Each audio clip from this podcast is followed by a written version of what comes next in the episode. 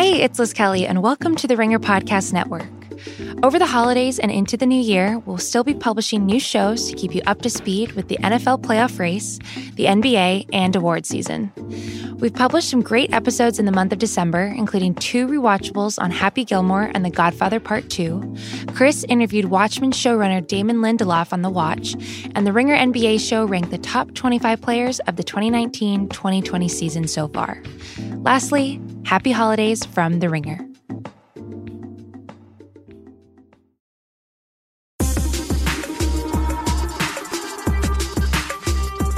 Welcome to Jam Session. I'm Juliet Litman. I'm Amanda Dobbins. Second to last day of this decade. Wow. Can you believe it?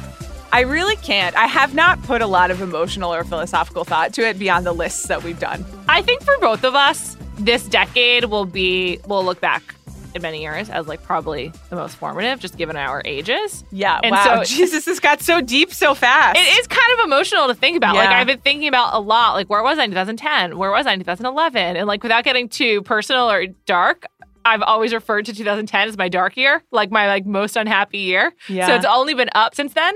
And it's just sort of like a funny way to like take in like just the really formative time post college. Yeah, I was 25 and 26 in 2010. I I listeners, if you are 25 or 26, I just want you to know that you're doing great and also that you will figure some things out and it won't always be this chaotic.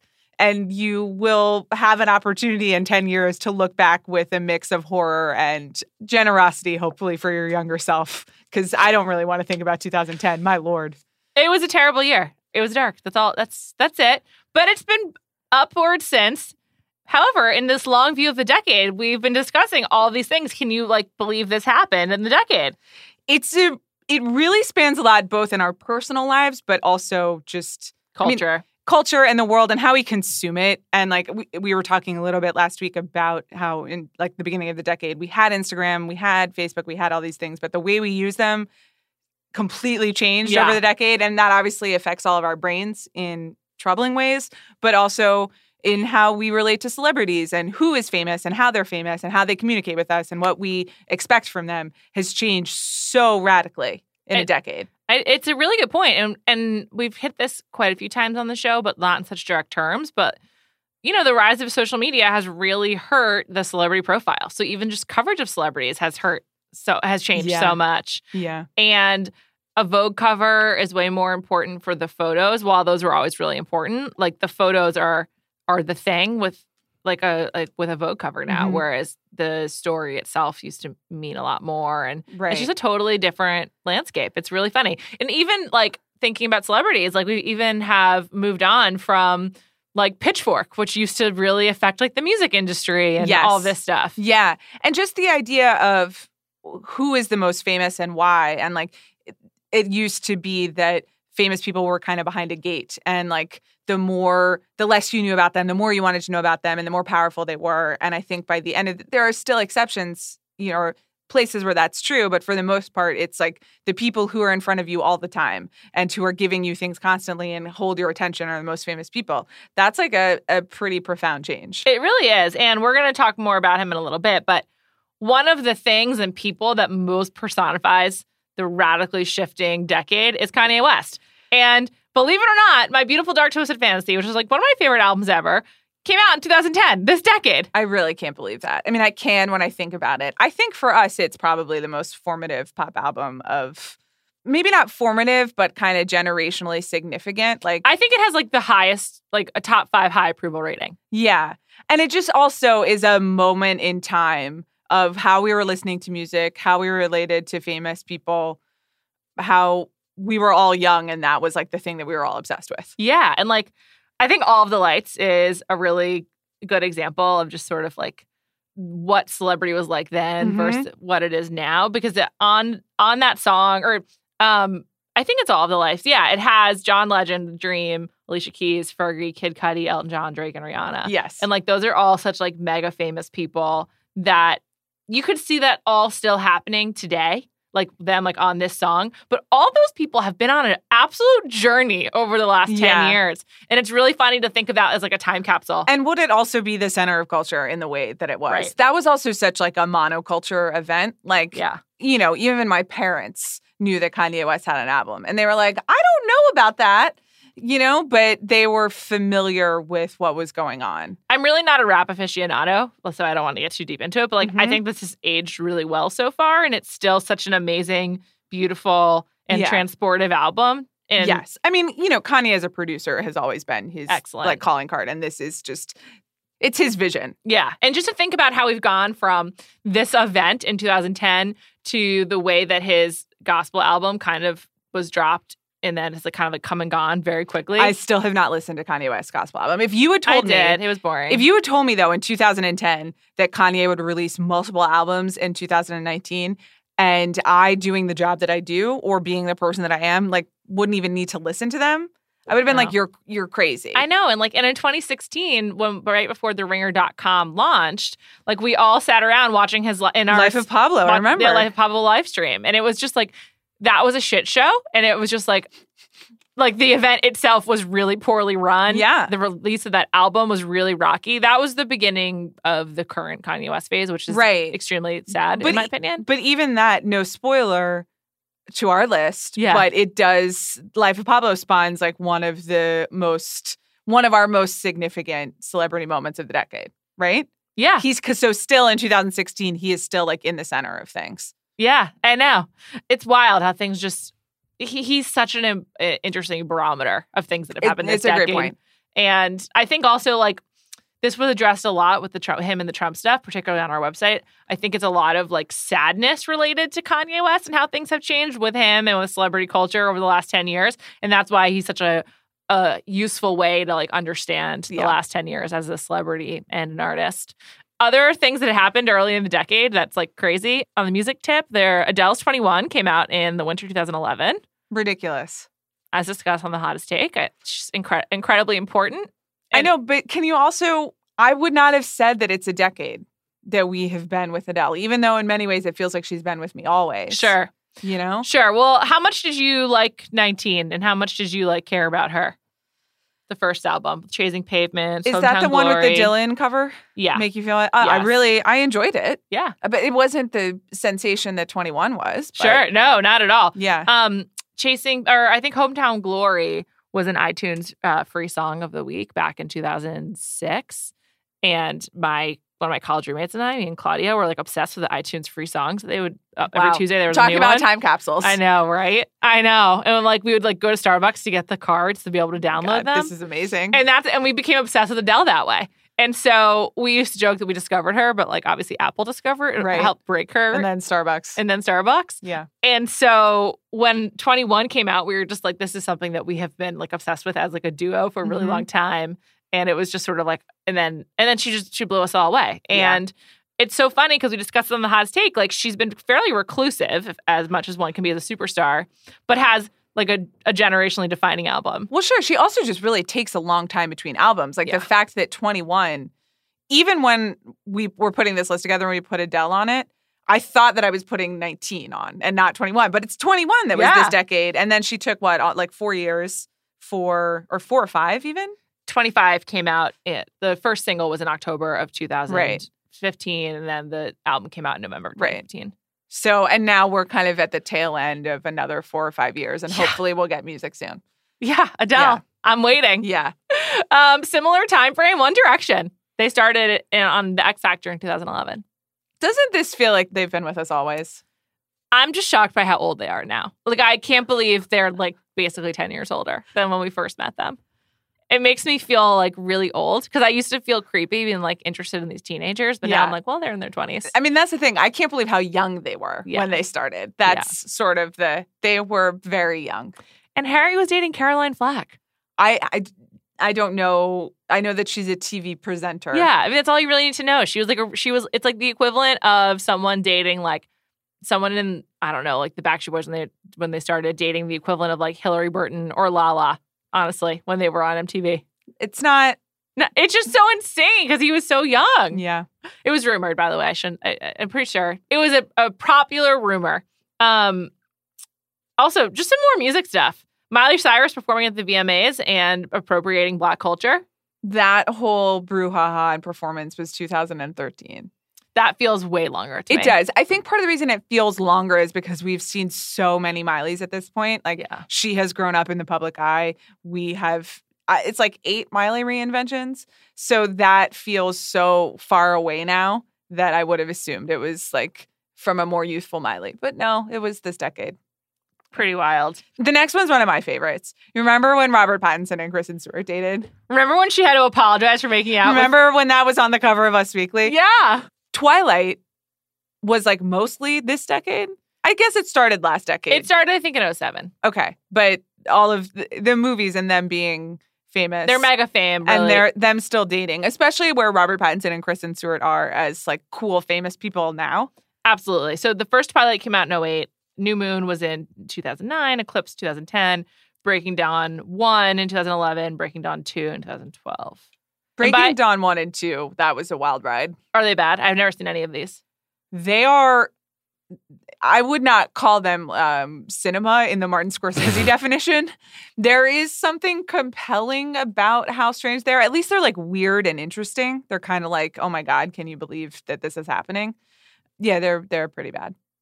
Pretty wild. Kristen Stewart's another fascinating evolution. I would say in some ways she's like best case scenario of a teen star becoming an adult star. Yeah, getting out of the sort of uh, factory that was Twilight into being doing indie movies and also dating women, which when she was in such a high profile relationship with a man, is like a hard thing to to evolve into. Like not to say that she evolved, but just like her public perception, exactly. And did. her her comfort and her ability Yeah. to speak about it and pretty pretty yeah. awesome. I will also. I mean, Robert Pattinson has also just made a like tremendous evolution from being this the sad Twilight guy to Love our pats. Just I know, but you know, both of them really had to excise themselves from these franchises that were not taken very seriously, and they were like mega famous to teen stars, and now they're two of the most interesting actors working.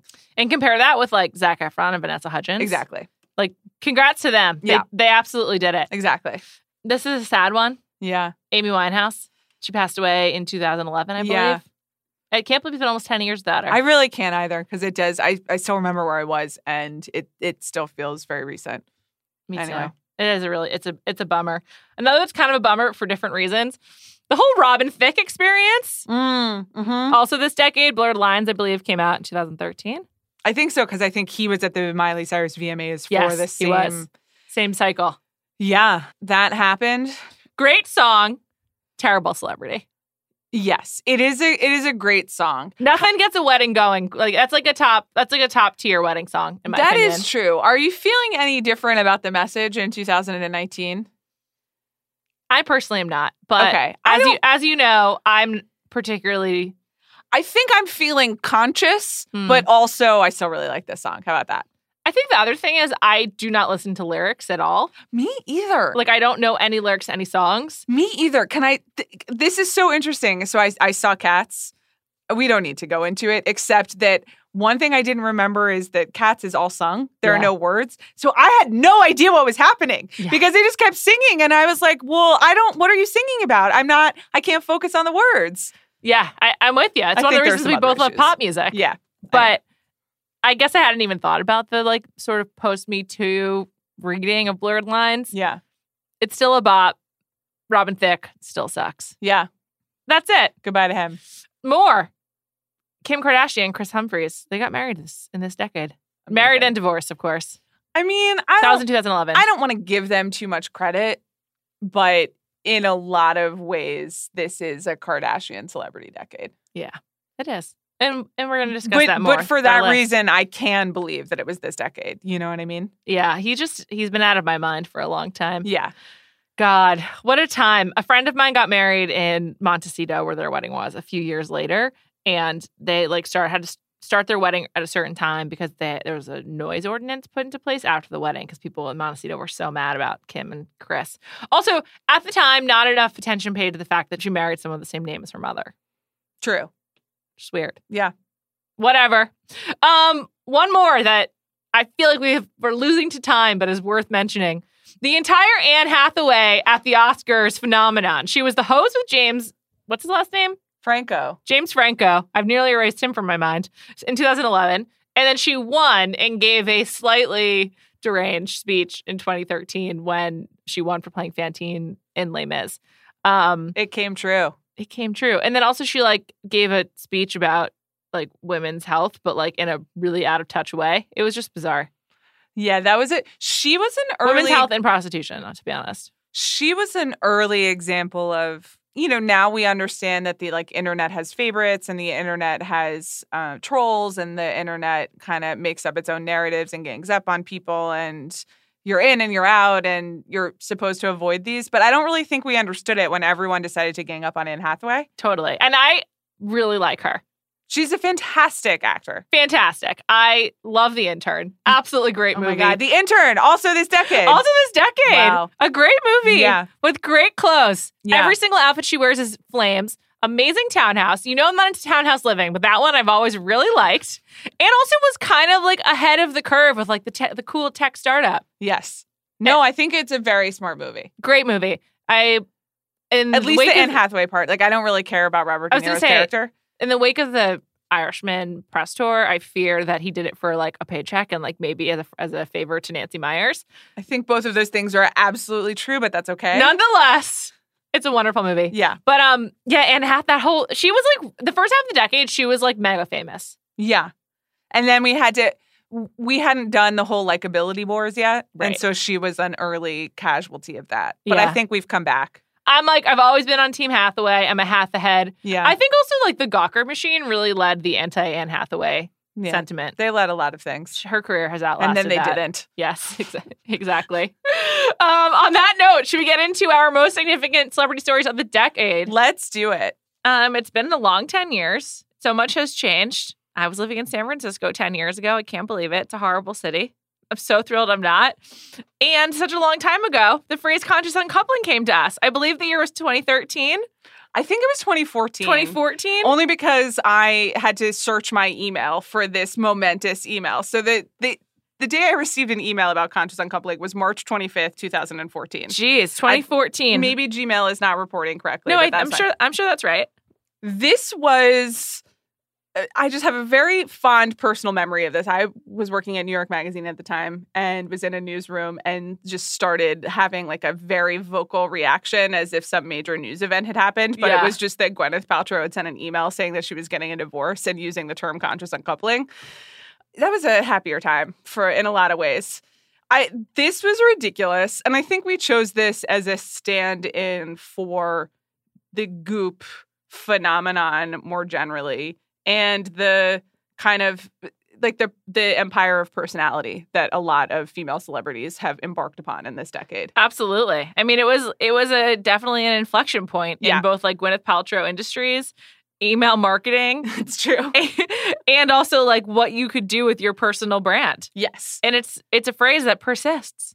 And it is also like a pretty unusually confessional thing from a celebrity of that magnitude. Totally. Which a lot of people then did start to like the very controlled confessional experience, like Jordyn Woods being a part of that from this year.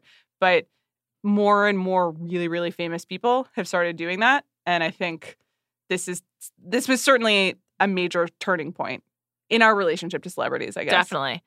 And just such an incredible turn of phrase. Who do you think Yeah. came up with that? Well, I think that it is it's like she borrowed it from one of her doctors that she Got it. likes, but she just like popularized it, which is another thing. Like Gwyneth popularizing like r- really kind of bougie nonsense stuff Totally. maybe that everyone doesn't need in their lives. It has really taken over the city of Los Angeles. There's Yeah. so much of it. Like just like these ridiculous shops full of like serums and creams that are too expensive. And then also like a $15,000 skirt, just like the Goop store. Right. And, you know, the concept of wellness and and spending too much money on wellness and going to a conference for wellness and like clean eating and all of this stuff. I don't know that all of it is very good for us. In fact, some of this I think is actively bad for us. But Yeah. it definitely was a thing that happened this decade. Have you ever purchased a moon, a moon juice item? Yes, actually. You know what, Juliet? Thanks for asking. Tried to go to Moon Juice last night, actually. I have, like, the allergies in Los Angeles have Mm. been really rampant this week. I'm sorry that you all have to listen to this, but I'm going to tell this story. So, and Moon Juice has like a oregano oil and ginger and some other like stuff shot Uh huh. that I have actually found to be very helpful when dealing with sinus issues. And I was driving by one last night and I stopped and I tried to go in and the door was open and the person was behind the counter, but it they had closed at eight and it was like eight twenty. Oh, God. And he wouldn't sell it to me. And I was like, Can I convince you to just sell this to me? I'm not feeling well. It'll help me. And he was like, No, I'm sorry. so there you go, Moon Juice. I was going to say, I felt like Moon Juice really had a moment and now it's passed, and it's because of reasons like that. Yeah, it's over. My goodness. Okay, that was number six. We're doing six of the decade because there's so much to pick from. Number five, Will and Kate's wedding, April 2011. It was a really special time.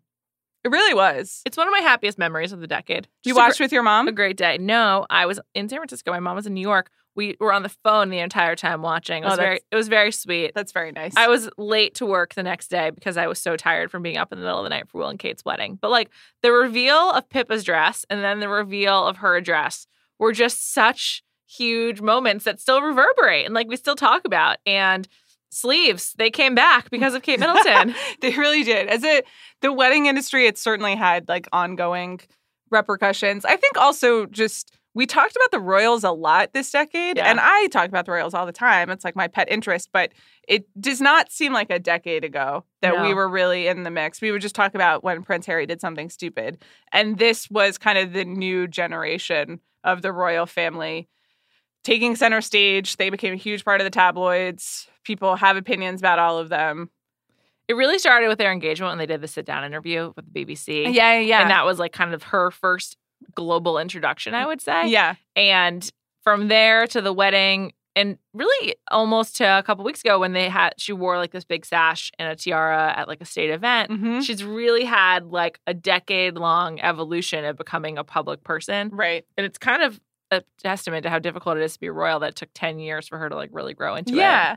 I think also just the amount of attention we focused on them, then obviously transfers to Prince Harry, then transfers Yeah. to Meghan Markle, and it just becomes like a whole industry that I don't know how it will resolve itself remains to be seen. Like I'm very curious in 10 years. Totally. It just felt like such like a, a monumental and historic event that was like fun to participate in. Mhm. And like similar to the Rebekah Vardy situation, like the stakes were low. We were just kind of like, okay, cool, this is fun. Yeah, this is a little silly, but it's also fun. Yeah, and like I think one of the reasons the Olympics are special and there's so few global events that people care about and it was like a pure one hmm and it was like before there were rumors of Will cheating and all of this stuff and it was just fun. It And her- was. and the dresses were great. And, It was. It was a. and the little girl who had a was great. sour puss face. Yeah. Just so many great little things about it. Yeah. Great stuff. Next. Ariana Grande, Donut Gate, when she licked the donuts in When she- Florida. when she licked the donuts and said, "I hate Americans." yes. This was so How far she's come since then. What Yeah. incredible uh, image recovery. So this is um number one, just in terms of people doing screwing up in public. This technically, I don't think she knew that she was being filmed and that it was going to be taped. But again, just in terms of why did you do that? It's really up there in the decade. To me, also, I feel like this is when Ariana Grande goes from like pop teeny bopper star to national sensation. And everything that we have experienced with Ariana Grande since then, it it is owed to Donut Gate because people were like, you know, it was on network news and people were hand wringing, being like, the young people are licking the donuts. And it's fine. We're not really. And there was like some ridiculous fallout from it. For example, she didn't get to perform at the White House as a result of this, which I guess isn't a ridiculous. If she says I hate Americans, like I understand. but not, not that I think she meant it and like should be persecuted for it in any way, but like I kind of get it. And then there was even like headlines like, will she be prosecuted for this? Like it, it was just so, so insane. It was a really big deal because even it was in 2015. Yeah. which we obviously had all most of the media stuff that we had now, but it was still not as saturated a social media market as it was in 2015. So everyone was talking about it. And I think also she had like not one, but two apologies because the first apology was not really an apology. Correct. It was it was a mistake. I don't think that she would lick the donuts again. No, But- she definitely wouldn't. She's come a long way. She's grown up a lot. Yeah, but I think also she was on so many people's radar because this kind of inspires, gives her the setup in order to like make a comeback and become like a major pop star that everybody is obsessed with, which I think she's probably for the generation below us, like the number one pop star. Definitely. Yeah. I mean, she is really so famous. Like many times we've been like, we don't get Ariana Grande, we're too old. But Yeah. she's really, really famous. One of my favorite Jezebel posts was from December of 2014 when they asked, Is Ariana Grande actually a baby? Because there's all these photos of her being carried like she was a baby, which was rude, but really funny. yeah, And that also was- maybe Ariana Grande walk. And we should also, you know, the Ariana Grande then obviously has been involved in a lot of other like major celebrity stories as a result of being as famous as she is. Yeah. Some very tragic, like the Manchester bombing, and also um, she was in a relationship with Mac Miller. And then uh, on the other side of just like the purely tabloid ridiculous, the whole Pete Davidson situation. Guys, don't get tattoos until you're sure it's really to She's last. she has really, really been in the second half of this decade, really kind of been in the focus. And I, I kind of honestly think that the breakthrough moment is Donut Gate. I agree with you. Okay. Number three. Mm-hmm. summer 2016, the Kim and Kanye Taylor tapes. Just a wild moment on Keeping Up with the Kardashians. So, if you recall, earlier in the year, Famous came out on Kanye West's album, The Life of Pablo. Mm-hmm. And he says, I made that bitch famous in that song. And Taylor Swift took issue with it. And also, I feel like me and Taylor might have So- sex. yeah, I made still- that bitch famous. So he names her. Yes, he names her.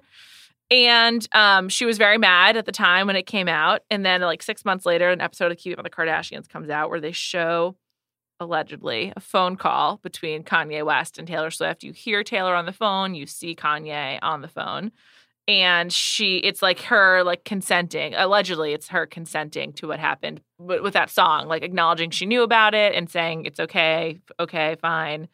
And then as a result, like social media went crazy Mhm. and there were snake emojis all over Taylor Swift's um, Instagram, like calling her a snake, all the Kim Kardashian fans. And it it set off a, a bad period for Taylor Swift. And ultimately for Kanye, it's Yeah. kind of it's like the last. To me, it's the not the last gasp, but like the the last peak moment for all three of these people. Yeah.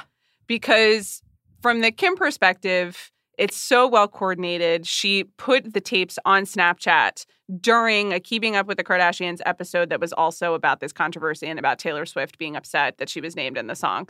So the the Kim has the ability to be in control of like several different platforms Yeah. and just a, it's a multi platform approach. yeah, and it's just like she just had total control of the media narrative on like on all fronts, which I don't know that she she would have that anymore, whether she could. You know, it was the Taylor and Kanye thing being erupted again in a way when people still like really wanted to hear about it and were really invested in it. We were re-litigating a lot of things from 2009. And it also gave us I would like to be excluded from this narrative, one of the, which is in uh, Taylor Swift's note statement Yes. on the issue. Which is a- just a very important contribution to internet dialogue. up there with conscious uncoupling. Certainly not Yes. the same level, but a, a top five to 10 celebrity Yeah. phrase of the year. And then I think because of this and because of the reaction that Taylor gets, it sends her really on a tailspin and she has to go through the whole reputation album cycle which is a real mess and It's not a good album. and and affects what kind of pop star she is and how people receive her music for the rest of time and i think it, for kanye it kind of gets him back in the spotlight and we're relitigating a lot of things but can he handle that pressure and what is how does he follow up with that and also he's still kind of entangled with taylor swift which is not good for either of them Right. So, and I, you know, there are a lot of things have happened with Kanye, and I'm, I'm in no way suggesting that this is the only reason for them, but it does put him in an interesting cultural space for the rest of the decade. And we have not heard as much from any of them in a positive way, anyway. Completely agree. And I kind of think that their their dominance of pop culture starts to wane from this moment. This is kind of it. Yeah, I, I agree with you. Definitely Taylor Swift has not recovered from this. Mm-mm. And everything that she does, there's sort of like receipts on it now. Like Yeah. she used to be able to use her music to like have the final word. And now there's just like this receipt culture that she hasn't, she's not playing as well. hmm And yeah, it's a bummer. Yeah. I, I guess it's a bummer. I don't know. It kind of makes me sad because I really like her music and she's hard to root for, but so be it. There's other heroes to fight for. I think it's all pretty fascinating from a celebrity sense. And I also think that if Taylor Swift wanted to make music that you and I are really excited about, she could very easily do that. I think she still has that ability. Instead, she's just decided to like be the Big Bang Theory of pop music and make stuff that that is you know appeals to a very broad audience. Yeah. and that's I that's do- right. I do really like Lover. I listen to it a lot. It's my top album of the year. So whatever.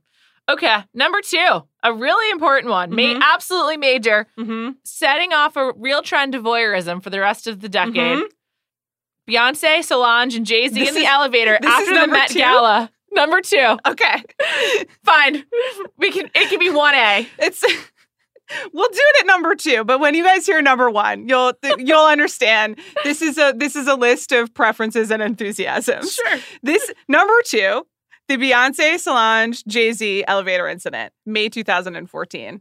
I think that this is the single most representative celebrity moment of. I absolutely think the voyeurism of it is, un- is Yeah. just too perfect. I mean, if you look through our list, so many of them involve video, Surveillance tapes. surveillance tapes, and video of people doing stuff without their knowledge, Yeah. and us, and and receipts, but us like actually needing the video evidence Yeah. in, in order to believe it. So that's like a very big deal. This obviously just completely changes Beyonce's trajectory as a star, and um, and Jay Z's as well. My lord, but it, you get lemonade because of this, and you get the way that Beyonce interacts with people, she has basically stops giving interviews, or when she does give interviews, it's like the one she gave to Elle this month, which is Yeah. just like Q and A's with the audience. She becomes a lot more image focused and even more controlling. Even though you're making a face at me right now, like you think she's always been like super controlling. Un- unintentional face. I just know how you feel about Beyonce and the and the truth or aspects. Don't don't put words into my mouth, Amanda. just saying. Um, I think this is also maybe the height of TMZ. yeah, definitely. because they get the tape and they leak it and there weren't as many now i don't even think you need tmz because someone would just like post it on snapchat or instagram or twitter Yeah. like any video evidence that someone has comes to light through social media Also, that they paid someone to get the footage from like an, the official security camera yes is like the kind of thing that wasn't really discussed now at the time, but is now like really common practice and publicly known. Like if you if you watch a Daily Mail video at the end that says we pay for videos, Yeah. So that came into the light in in a way. you know what i still am angry about What? I- so there was a new yorker piece about tmz in 2015 which i think like is honestly like this happens and Mhm. the new yorker's like we have to take tmz seriously now Yeah. but they report how much the video went for. Page six reported that TMZ paid $250,000 for surveillance footage, but the New Yorker adds, according to a former TMZ employee knowledgeable about the deal, the price was closer to $5,000. I thought it was less. I thought it was way Yeah. less. Yeah. $5,000 is so low. Yeah. Just some, someone being like, "Oh, I got this footage. You want Yeah. it?" I don't know. Ask for more, I guess. Totally. Totally. I think also um her work got better after this. Mhm. Like she just became a more impactful artist. So it was like a, a real turning point for for her and it was smart to stop giving interviews because letting just like what she then gets to put out as her art is way more powerful than any of the interviews she could give. Yeah. And it's it's interesting. I think there's a lot of celebrities where you like it's kind of cliche, but like you look at like these moments of transformation or sort of like conflict that then leads to just more interesting work, and it's it's pretty cool. It- Yeah. I mean, it also was a huge violation of uh, that. I think they were really pissed about. They are definitely it's transformational for all three people. Yeah. They all become a lot more intentional, I think, in their work and also in their relationship to the public after this. Which I guess a lot of people did during this decade, but this is kind of, you know, Beyonce and Jay-Z are Sure, two of the most famous people that we know. so Um, famous. I feel the last two years have have been like squandered in a way.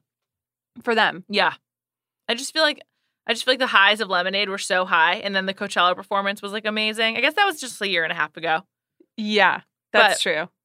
I just feel like the Netflix documentary that she put out almost like I would I, I don't know. I would have scrapped it. It's just like it was such a legendary one off. Well, But I guess you can make you make the money. You, You also give money. people access to it. right. I was gonna say is that like obviously this this stream of the Coachella performance was pretty great, but yeah. um, Is it still online?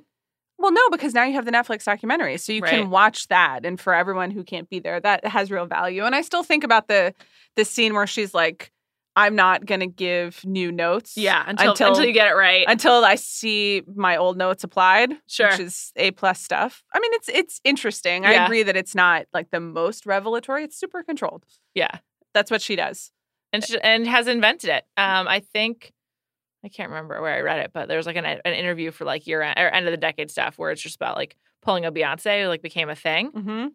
But basically, she like invented the like midnight unannounced drop with Beyonce. Yeah. In that was I think 2013. Yeah. I think it's before this. yeah. It- yeah. It was. I loved that album too. It was great. Good. Good work, and all those Beyonce. videos. Yeah. I also just have to say, I mean, this video, as you said, it's stolen footage and super invasive, but still just like really jarring to watch in terms of just like the visual power of what's happening. You're Yeah. just like, oh my God. Yeah, it is shocking. I think also that was the same year as the Ray Rice elevator tapes Mhm. of him um, assaulting his fiance at the time. Yeah. So it also was like kind of. I just feel like that the concept of voyeurism like really was like smacked you over the head. Sorry, it's a horrible turn of phrase in this moment, but like that year, it just sort of became something that like, you couldn't ignore any longer. Yeah. And then the context was like you're definitely you were seeing something that you were not supposed to Yeah. be seeing. I think if this came out now just because of the we're so used to people sharing so much on social media and also for all of these things coming out, I wonder if it would be it would still be pretty shocking because Beyonce and Jay-Z are so private as well as famous, but I do think we are slightly more used to receipts at Sure. this point and visual evidence. I forgot they have twins until like this conversation. Mhm. Yeah. Like, we don't even know what they look like. We've seen like a couple photos. Right.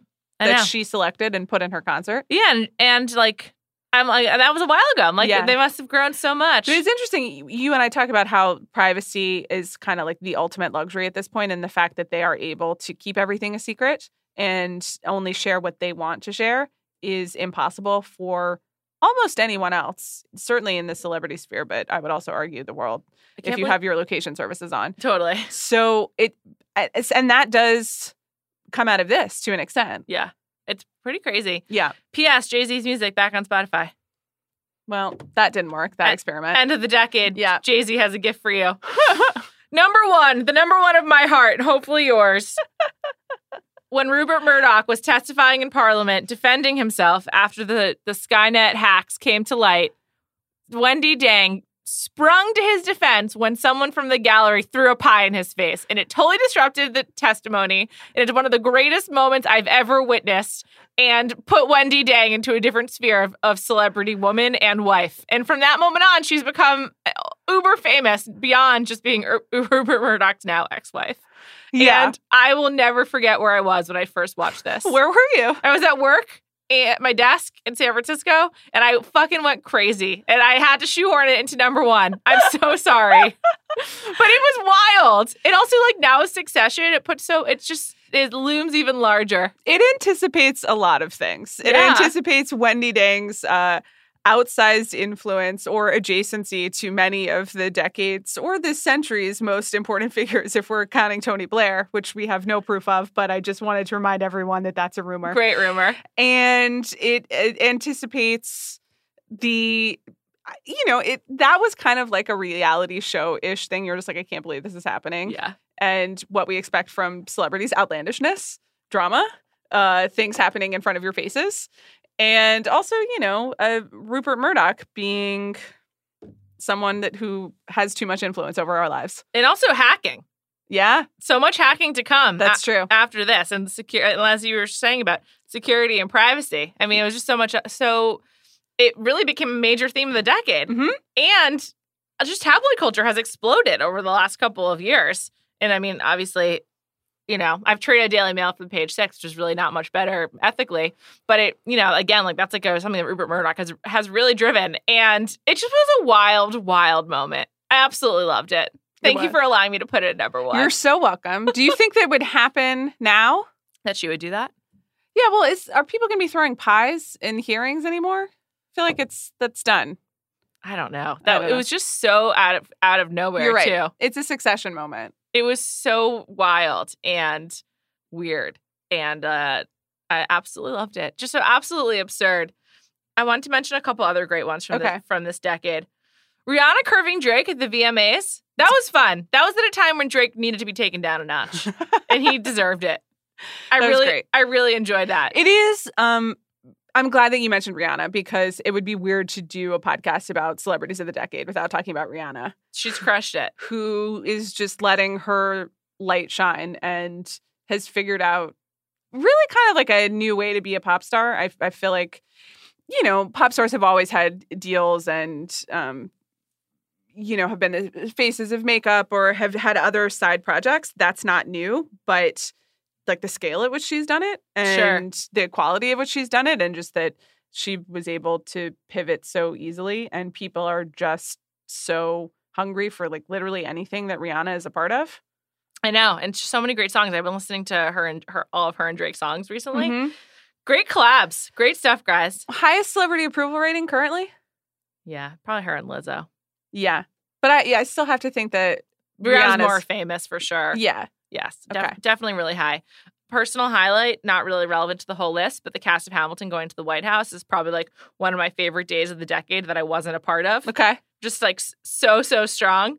Um, and David Geffen's yacht, The Rising Sun, which he purchased from Larry Ellison, just gave us so much. I also have Rising Sun Instagram on my personal favorite. Just it was so good. just it it's nice to be a part of that. It's something that we all look forward to every year. It's like Christmas in July, literally. Totally. Or late July and August is prime yacht season. But And my lastly, my favorite Daily Mail article was when they compared the two Kims in 2013, Kim Jong Un and Kim Kardashian, both of whom were skiing for during holiday times, and they had like these side by sides, like age. It It just was so. It's so fucking bonkers and um, inappropriate and like not funny given the context of, Ki- of Kim Jong Un. But he wasn't in charge yet. He was still just like a looming figure. Every the stakes were just lower back then, but it was so funny. yeah. The stakes so were funny. lower. I, I do think it's interesting that all of our events are 2016 and earlier. way more pure fun back then. Yeah. Things were easier. It's true. We didn't have to worry about all of it being a statement about, you know, the future of America. Yeah. Um. What else? What else do you have? I don't know that this is a, a best moment. In Mm. fact, this is absolutely not a best moment. and I think this person is not proud of it at all. But uh, speaking of leaked footage, the Reese Witherspoon arrest tape. Oh yeah. Oh my goodness. That's a thing that Do you happened. know who I am? Do you know you're about to happen in Atlanta, pretty near uh, my parents' home, actually? Reese has certainly made a comeback from that as well. So that's good because you shouldn't behave that way. But that that was really, I think that was 2013, I want to say. My goodness, I That can't was- believe it. It was very surprising. And I just also want to say that her her apology, I believe on Good Morning America, really an all-time apology. She was just like, I really screwed up. I'm so embarrassed. I'm Just- sorry. incredible, incredible. I totally forgot about that. Yeah. It's been it's a it's a a wild decade. So much has changed. It really has. Yeah. And yet, so many of these celebrities they've they've made it last the whole decade. Beyonce, Rihanna, Reese, they're still going strong. It's true. they just transformed. They all have moved toward lifestyle. All three of those ladies. Yeah, that is true. I mean, I think that that is kind of where it's all going. Hence That's why unconscious That's the is on my list. Either that or you become a royal. That's it. Those are the options. That's it. That's the podcast. um, all right. Before we wrap it up and look forward to a better and brighter 2020, let's mention some things we'd like to leave behind in this decade. As always, when it comes to things we're leaving behind and wishing well, you go first. This, this one is an earnest one. sure. I would like to leave behind like the upsetting meltdowns. There are some celebrity things where it's just, it's a nature of um, following people and also sometimes being too invasive into people's lives where like things aren't right and you know that something's up and we're just kind of watching it happen. And I would wish for better healthcare and support for everyone, famous or not famous, and us to just get to talk about the fun celebrity stuff. I agree. I agree. That's where I am. I think, again, we've talked about him a lot. Kanye West, great example. Like, in Mhm. retrospect, Wiz wears cool pants, not that funny. Just everyone walk away from Twitter. Yeah. And let's all stop looking at the car crash. Yeah, I th- which is hard, and and Yeah. I think we should all inter- continue to interrogate our roles in that. But it, you know, it would be nice. I agree. You have another great one on this list that I wholeheartedly agree with. Tummy Tea. Tommy T. get out of here. What I- are we doing? I also don't even want to have the backlash to Tommy T. Just Yes. no Tommy T. I don't want to hear about it anymore. We should know better. I, like, I don't understand why Instagram hasn't just banned these ads. They're trying to quote combat bullying and body positivity and all this stuff. Like these are just scams. Yeah, it Tommy T's seems laxative. really Call- obvious. Call it what it is. yeah, There's also shakes that are similar. All of these products that are like instant fitness, like that are certainly not FDA approved. Yeah. Like, get them off Instagram. I just we don't need to be doing it. completely agree. Another one that you mentioned. Yeah, and and this is related, but this is specific. The rivalry between Kanye West and Taylor Swift. I'm good. Yeah. I've been through several rounds. We've all lived and died on the battlefield together. I'm done. We don't need to do this anymore. We're out. Goodbye.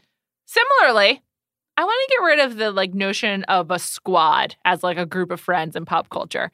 Obviously peaked with Taylor Swift and her squad, which I think has since backfired on her. But like that's still like a thing, like the squad. And it's always said in a slightly like derogatory way. It's not like about like a nice group of friends. It's all it's It's also about women. it's usually about women. Yes. And it's always trying to like, Like- demean and put together and dismiss. Yes. Yeah. And let's use some other phrases. And if they're worth dismissing and demeaning, I'm all for it. That's true. However, sometimes they are not. Sometimes a group, just a group of friends that have come together for a, you know, a reason to either make a cool show or an album or support a cause, whatever it is. But let's use other words that are more descriptive and don't have like this weird stigma attached to it. Yes. To be clear, we're not outlawing friendship. We're just outlawing No, squads. It is interesting not. also because you and you wanted to leave behind in 2019 all the hangers on Yes. in a group of people. So I think I, what you're you're looking for uh, like a more A-list and independent celebrity machine Yes. in in the next decade, and I I, wholeheartedly support that. Like there's some friendships I love. For example, I will not get tired of Michelle Williams and Busy Phillips together on the Great red carpet. stuff. Absolutely love it. yeah, Similarly, the Big Little Lies gals. I don't think that's a squad, nor has it really been called one. They were like, we are professional women with a lot of clout in our industry, and we are making a TV show together. Thank you very much. Give us awards. great stuff. Also support that. I do too. So it's not about getting rid of the friends and everything. It's just about like let's be let's be real, and I- also use more descriptive words. A plus. I agree. Another one that I'd really like to leave behind in this decade is festival fashion, like as retail, Like at H and at Forever Twenty One and like at the mall. Let's go further. How about festivals? Just out festivals. I'm I'm leaving them behind personally. I was never in front of them, but now I've they only- are behind me. I've only been to two, one this decade and one in the aughts. Neither was a particularly great experience. And uh, one was Lollapalooza, which is way better than Stagecoach because you could just like go to your home very easily. I was it was in Chicago. I was in Chicago, so it was great. But I agree with you. Like festivals used to be like an obscure offline experience where it's like deadheads come together or fish people or you go to Bonnaroo or you go to Burning Man and it was not endlessly and breathlessly shown Documented, yeah. on social media. exactly. It Let's used to be to about a personal interest and experience, and now it's just about the photos. It was experiential, and now it's just about the fashion and the photos. Instagram playgrounds, goodbye. I would like to leave you in 2019. Festivals and your weird museums and like the every single wall on a street now has to be brightly colored so you can pose in front of it. No, go live your life and then Instagram it, not like, the other way around. seriously, like, there's nothing wrong with a la- like a later gram. You know, oh, you did this, then you had a great time. That's wonderful. How Mhm. nice for you to be looking at your photos Yeah. a few days later. I would love to hear about your life and your experiences. I just don't want to see the same damn wall 45 times. and it's just like the commodification of festivals is really is too much. I mean, I have a lot of things. but Perhaps yeah. it peaked with Fyre Fest, as we discussed on Yeah. last week's pod. Who knows? I, I I really don't know, but it's just it's too much. That's a real apotheosis of the second half of the decade. It absolutely is. H and M festival wear. and all of the celebrities and everyone trying to be a celebrity by like wearing a weird The hat. desert, the desert used to be a place you went to do drugs and didn't want anyone to know about. Let's Mhm. return to those days. It's great.